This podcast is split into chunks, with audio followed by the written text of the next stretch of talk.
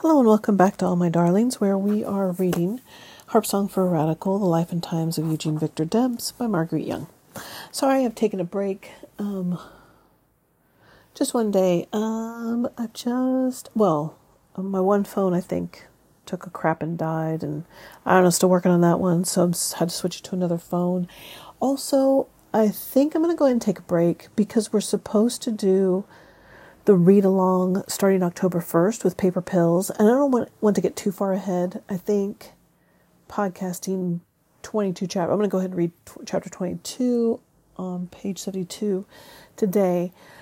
But I think being 22 chapters ahead, because basically what I'm going to be doing is reading along with them, plus plus podcasting the show.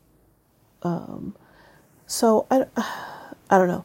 I think I'm going to do it sporadically for the next couple of weeks until October 1st.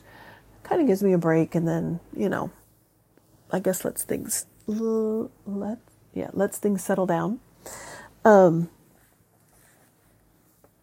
because I don't want to get too far ahead since she is doing the read along.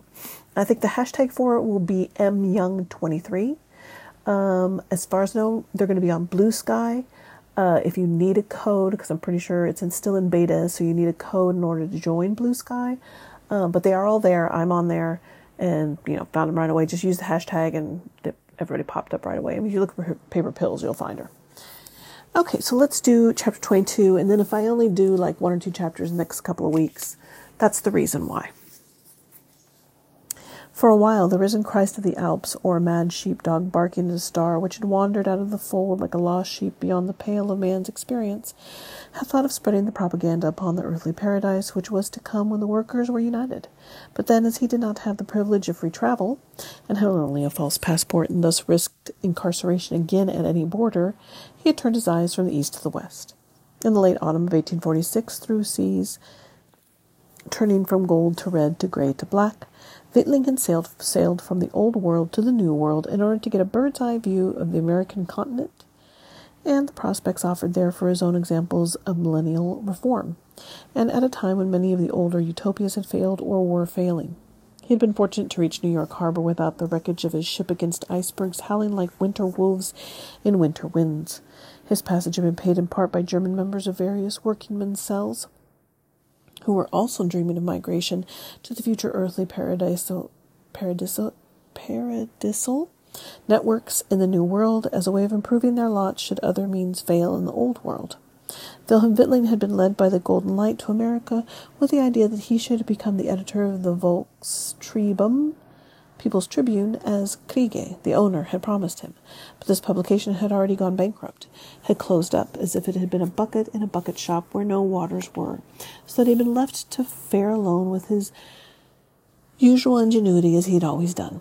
He had received few funds from members of the Social Reform Verein, Social Reform Association, who had helped to pay his passage, but were themselves German migrants of very limited means. So, um, as far as from Europe, is concerned, America has the largest German ancestry population outside of Germany, um, especially uh, the um, Midwest states. So there were a lot of Germans that migrated here. In New York, a busy city of many utopian peddlers of many paradisal wares, some with their visions of heaven, some with their visions of earth, many barking the news of great transportation and transformation acts. Weitling had gone to work selling a third edition of Das Evangelium des Armen Sünders, which he had helped to set up in red print on yellowed foolscap leaves stitched together by the prospective tailor king, and for which, even with expenses scaled down to a minimum and not scaled upward to a maximum, he had paid on credit. When one day translated into the English language, which that which would become a gospel of the poor sinner would seem to have in a universal moment of cloud-like deception that kind of familiar ring which was the work of wilderness salvationist preachers on every street corner in lower New York, with its babel of tongues including bird tongues. He had also paid on loan for the printing of the pamphlet Ein Nothruf an die Manner der Arbeit und Sorge, which, as the English say, would translate into a cry of distress to the men of labor and sorrow. His intention at this point had been to attract from the old world, where the workers were yoked to the tyranny of the past and the deadbeat forces of habit, Other German workers who, yearning for new horizons, wished to be unyoked and come flocking to this land of opportunity which offered, according to his sincere belief, the golden opportunity to establish and make real his plans for the cooperative communal society of workers. It would be an enlargement of the family system of father and mother and child, which in the prevailing system of despotic capitalistic exploitation was a Trinitarian arrangement more likely to be found in hypocritical sentiments than in hard nailed fact. The fathers so often died young because of their labors that in this new world, as in the old, with its long time corruption, the poor widows and orphans had no protection from the howling winter winds, no shelter, and no bread. Weitling had methodically organized as he had attempted to find cohesion and coherence in the midst of incohesion and incoherence, which would increase for many poor German and other foreign migrants, to which the American continent with its instability seemed to contribute, for in this land they found themselves in some ways to be suddenly altered persons, some for the better and some for the worse. And there were many transformations as there were many losses of memory, just as some who had been radical became conservative if they fared well in a monetary sense his foolproof scheme for a utopia that would not be founded on chance and would endure so long as this old world endured, perhaps longer. When a radical left the comparative shelter of the harbor city because Okay, when a radical left the comparative shelter of the harbor city because he was unwilling to wait for the dustman to come along and pick him up and cart him off to a potter's field, when a man set out toward the western sunset, there was no way of knowing what he might become.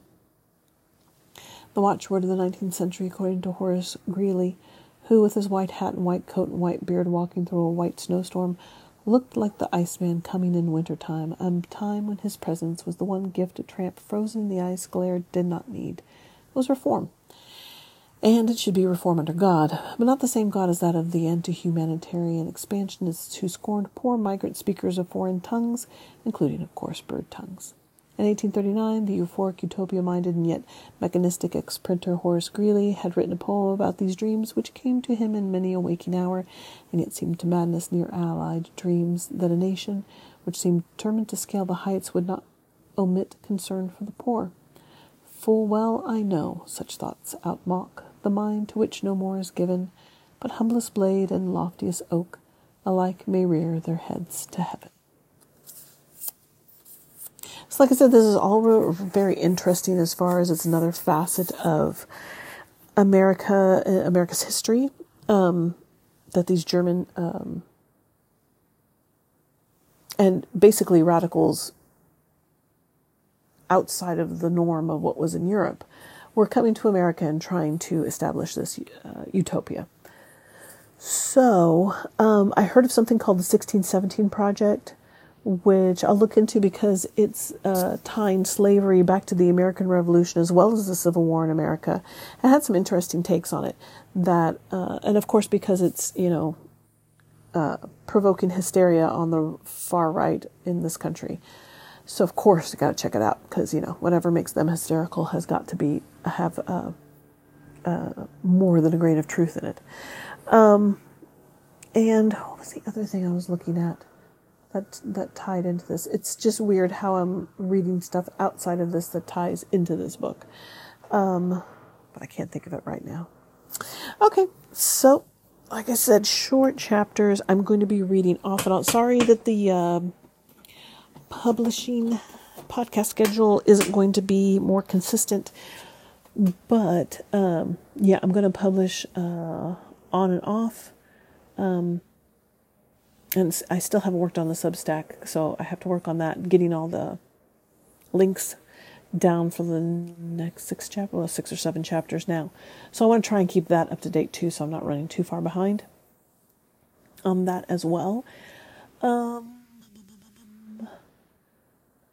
but yeah, I think I'm going to. So the publishing schedule might be a little erratic until October 1st, and then October 1st really depending and it's i'm also waiting to hear what paper pill schedule will be.